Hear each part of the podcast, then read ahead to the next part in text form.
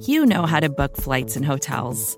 All you're missing is a tool to help you plan that unbelievable travel experience. That's why you need Viator. Book guided tours, excursions, and more in one place. There are over 300,000 travel experiences to choose from, so you can find something for everyone. And Viator offers free cancellation and 24 7 customer support for worry free travel. Download the Viator app now and use code Viator10 for 10% off your first booking in the app. Find travel experiences for you. Do more with Viator.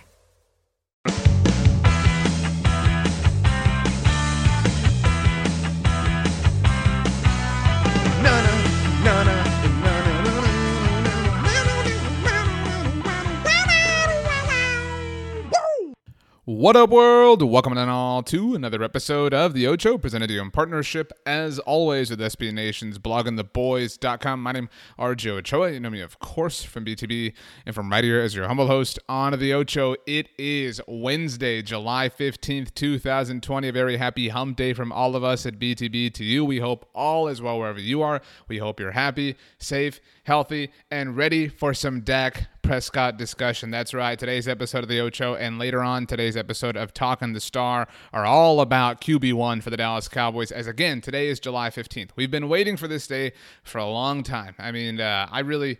I've lost track of how long we've been waiting for this day. And in many ways, we've been waiting for this day for over a year now, since Dak Prescott became eligible for a new contract with the Dallas Cowboys at the beginning of last league new year, last new year league, whatever, however you put that. Uh, the beginning of the uh, the offseason last year it has been when is the, the deal going to happen? When are the Cowboys going to get something done with their franchise quarterback? We have argued, we have debated, we have gone back and forth. We have talked about how Dak is worth it. Some people have said how he isn't. Some people have focused on ridiculously specific and isolated statistical data points to prove a particular narrative. But the odds are that you feel that Dak Prescott is worth a market rate deal, it's just not fun to give that up. Nobody wants to pay a lot of money. Nobody wants to ever do that, ever. Uh, but the reality is that having a quarterback, uh, namely a franchise quarterback, is expensive. And so, what is going to happen here? What, what what's going to be the case? Are the Cowboys going to get a deal done? Is Dak Prescott going to play on the franchise tag? Let's set the scene. All right, it is July fifteenth. Now, if Dak Prescott does not have a long term deal in place with the Dallas Cowboys by 4 p.m. Eastern, 3 p.m. Central Time, he must play the upcoming season on the franchise tag. Dak Prescott already signed this franchise tag. Typically, when this situation uh, kind of evolves, whoever it's with, whatever NFL player, the player in question has generally not signed the franchise tag by this point in time. That does make this situation a bit unique. It is still puzzling why Dak Prescott did sign the franchise tag. In many people's minds, he did forfeit some level of, of leverage, if you want to call it that, but um, it is a detail nonetheless. So if Dak does not have a deal by 4 p.m. Eastern today, he must play on the franchise tag, which means at the beginning of next league year, barring a long term agreement before free agency or getting franchise tagged again, Dak Prescott will hit the open market. And believe you me, Dak Prescott will get paid. Somebody is going to pay Dak Prescott. We don't know who yet, but somebody is going to pay Dak Prescott. Is it going to be the Dallas Cowboys? Is that going to happen today? I don't know. I want to focus on two specific things, and I know the guys are going to get into it later today on Talking the Star, which is why we're going to drop this episode of the Ocho earlier. It's possible you're listening to this about starting 9:30 p.m. Central Time on Tuesday night. We're going to drop Talking the Star a little bit before lunchtime. That way you get a chance to hear all of the voices, all of the opinions, all of the hashtag takes. Now, big time big time, big time shout out to the Cowboys subreddit. I've actually been using Reddit a lot more lately in general for different things. If you know any good subreddits, hit me up. I'm on Twitter and Instagram at RJ Ochoa. My DMs are open. You can also email me rj.ochoa at sbnation.com. But big time shout out to First and Five on the Cowboys subreddit who went back, did all the work, chronicled exactly what went into the franchise tag deadline stuff with Dez Bryant. You might remember that people refer to that day as the Dez line, kind of like the deadline, Dez line, and whatever. Uh, but the Cowboys placed the franchise tag on Dez Bryant after the 2014 season. At the time, Dez Bryant was among the premier wide receivers in the National Football League. We know now that 2012 to 2014, uh, 14, excuse me, was his peak. Obviously, Dez Bryant was never really the same. Got hurt in 2015 and 16, and you know we don't have to go down that road. But shout out to First and Five who went back and chronicled exactly what happened in the final kind of 24-ish hours, uh, kind of about a week before the deadline that year. This was five years ago. Now I'm going to read this exactly. I shared this post on my Twitter. We wrote about it at bloggingtheboys.com.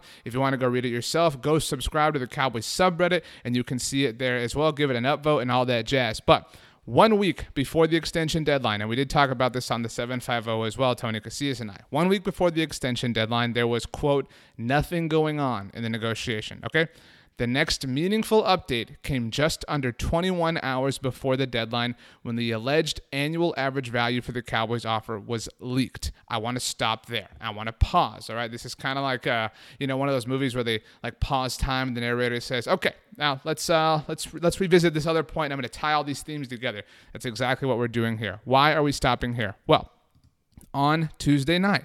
After this all happened, you know, lots of uh, talk about the Dez stuff and whatnot. Tuesday night, it was reported by NFL Network's Jane Slater. Uh, something was reported. That's right. Jane Slater had two tweets. The first one, I'm told the final offer on the table for Dak Prescott is between $33 million and $35 million annually, with over $100 million guaranteed. While there have still been no discussions between the two, that's the deal the Cowboys have presented ahead of tomorrow's deadline, per a source informed. Now, Jane, friend of the show, also quote tweeted herself and added, why is the extra year a sticking point? I'm told they just don't do four year extensions. The Cowboys consider the offer top money, so they want the extra year. If he doesn't reach a deal by Wednesday, he plays for $31.4 million in 2020 on the franchise tag. Now, Lots of things here. I know we're going all over the place, so hopefully, wherever you're listening, however you're listening, you're taking mental notes. You're following me. We're connecting all sorts of dots. I've never seen It's Always Sunny, partly um, in, in, protest because of the name. Shout out to Meg Murray, Cowboys Forever, Eagles for Never. But um, but it's like the meme. You know, the I don't know the character's name, but you know, you've seen the GIF where he's like connecting all this stuff with the yarn and everything. But so the Cowboys do not do four-year extensions. We know that generally is a five year extension that franchise, cornerstone, however you want to put it, players get with the Cowboys. Tyron Smith, Zack Martin, Travis Frederick before he retired, Dez Bryant, even Ezekiel Elliott. They all get deals that are really sizable, really long, so the Cowboys can work that out across a length of time. So a four year deal would, in some indirect way, maybe perhaps a direct way, set a precedent. Whoever's next, right? Pretty soon it's going to be time to pay Leighton Vander Esch. It's going to be time to pay Michael Gallup. Before you know it, it's going to be time to pay CeeDee Lamb. That's how time works. Then the precedent's there. Four year extensions. Cowboys do not want to do that. We all get that. We all understand that. However, we all get, we all understand this is a quarterback. This is the game of professional football. That is the most important position. Dak Prescott is very good at it. So that's part of this. I want to touch on the financials here. Jane's report says it is between 33 and 35 million dollars annually, with over a hundred and uh, excuse me, just a hundred million dollars guaranteed, with over a hundred million dollars guaranteed. And there's a lot of energy going on here. You can feel it. It's it's it's deadline day, baby. We're hyped. But this 33 to 35 million dollar annual average value point it, it certainly depends what that number is. Uh, if it's $35 million, it's tied with Russell Wilson for the second highest among quarterbacks in the National Football League. Obviously, Pat Mahomes is now in his own stratosphere. Nobody will touch him. We all get that. We all acknowledge that. That makes sense. Nobody is saying that Dak Prescott should be paid more than Pat Mahomes. Please understand that. All right. But the problem with that is, and look, I understand, we all understand, this is an extremely large amount of money. Nobody is trying to poo poo this offer and say that's not a lot of money. It is, but we are talking about market rate here. And $35 million is not allotting for future projection, right? What's what's the future going to look like after Deshaun Watson gets paid, after Lamar Jackson gets paid, after Josh Allen gets paid the way Buffalo Bills fans talk about him? I mean, it is not projecting for the future. What's more is this says, and we don't know the exact value to be fair. Jane's report says over a hundred million dollars guaranteed. Jared Goff got over $110 million guaranteed last year. Jared Goff is of the same draft class as Dak Prescott, let alone the number one overall pick in that class. And what's more is Dak Prescott is considerably better than Jared Goff. I mean, over $110 million, again, we're talking relative to these numbers, these contractual variables.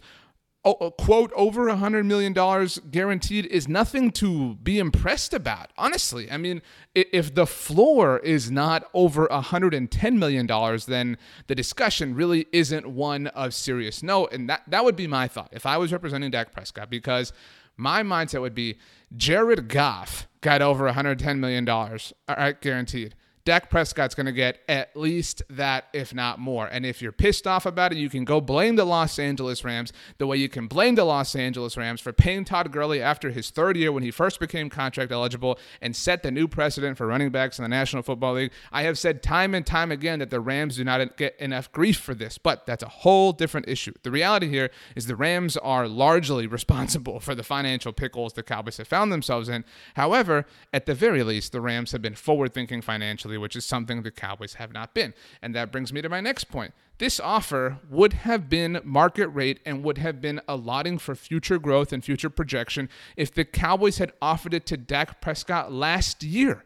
That's that's the truth here. If this offer, and even a five-year offer at that, if it had been made last August, it would be fair. And I would bet, this is my own thought, Dak Prescott would be way more inclined to sign a five-year deal when he was being offered that market rate future projection allotted deal entering the final year of his rookie contract. But because the Cowboys waited, they surrendered all of the leverage. All of the leverage is gone. All of the leverage, whether you believe it or not, resides in the palm of Dak Prescott, in the control of Dak Prescott's representation. And so this offer, while it is an extremely large amount of money, really is not market rate. It is not any projection for the future. And so it's it's just another indication of the Cowboys trying to pay less than they're going to have to pay. That's that's and that's fine for them to operate that way. That's that's what a lot of people do. I mean, a lot of people whenever, you know, whenever you buy anything, right? You you never offer the maximum amount you're willing to pay, right? You start low, then you negotiate, and then you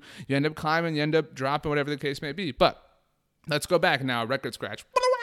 That was my uh, record scratch uh, sound drop um, that I made up with uh, my own sounds. But anyway, so the second sequence of events that were, um, you know, put together by First and Five on the Cowboys subreddit, and this is the exact wording.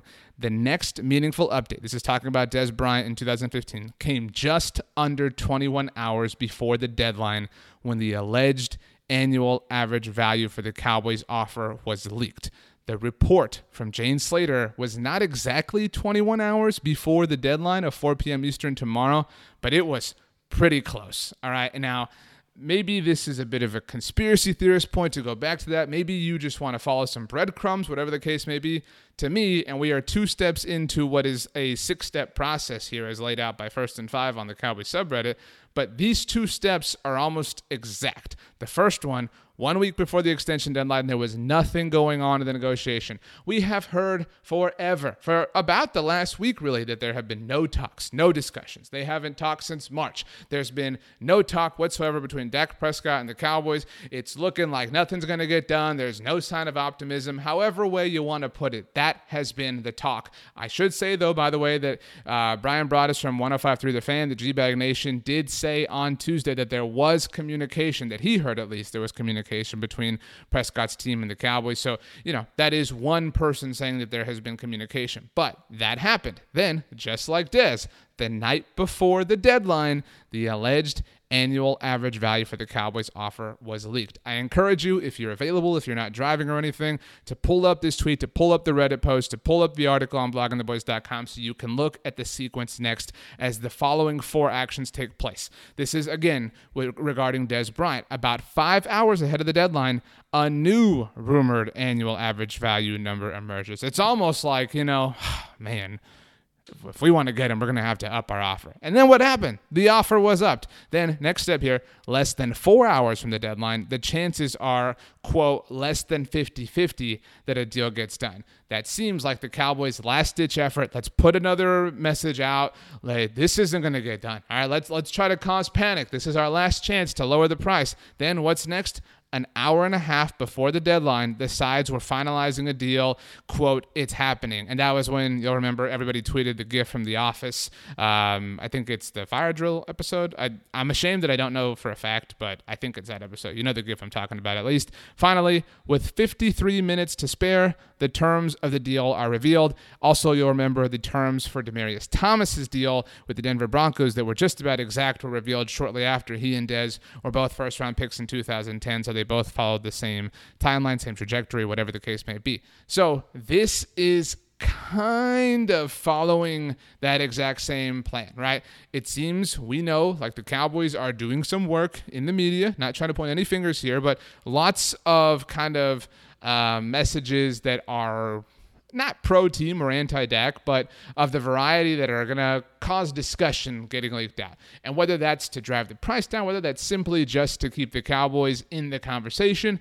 it all seems calculated and it all seems like it is potentially, this is all potential, going to end with the Cowboys and Dak Prescott finalizing a long term deal.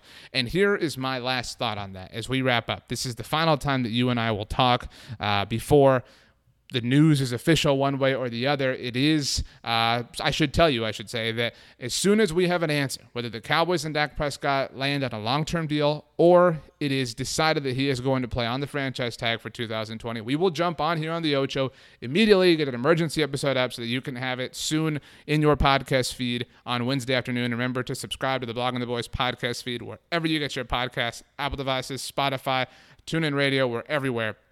Also, later on Wednesday night, uh, kind of Wednesday night, about 3 a.m., so early Thursday morning, we'll drop the latest episode of Broadcasting the Boys with Ari Temkin and Roy White. They've been doing the countdown lately uh, with regards to Dak, and they'll dive into it as well. But my last thought on this is that the Cowboys front office has really done so much good this offseason. They have. I mean, let's we've given them lots of praise here on the show and at BTB and everywhere else because what the Cowboys have done this offseason is commendable. They have done some tremendous work.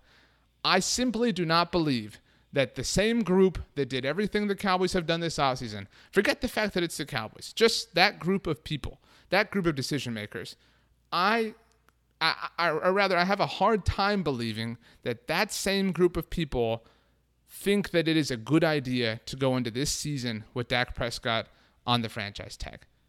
Because it's not. It's not a good idea. It fundamentally is not a good idea. We have seen the Cowboys make sound, fundamentally driven decisions to this point in the offseason, and I believe that they are a front office that is, at least we have learned, to be somewhat forward thinking and maybe they are forward thinking in a lot of ways. They are simply just cheap. And that's okay. That's fine that they're cheap. Every NFL team's cheap. Every person is going to pay less than they have to if they are given the opportunity to do so. And you could also argue that the Cowboys are brilliant for playing it this way because they're trying to save every last penny that they can. They're just in a battle that they cannot win. So they're going to take it as long as they can to exercise every single option that they have. And in that respect, good for them. I don't think that this front office is of that mindset. I'm prepared to be wrong, but I don't think that I am. So we'll see what happens. We will be here as soon as we have an answer. Uh, Wednesday promises to be a fun day. We will have a tracker up at bloggingtheboys.com with all the latest news, rumors, and reports regarding Dak Prescott. So look for that early on Wednesday morning. Uh, let's have a good time. And you do me a favor have the absolute best Wednesday of all time. You know why? Because you deserve it. We will see you manana, my friends. As always, go Cowboys and peace out. Mm-hmm.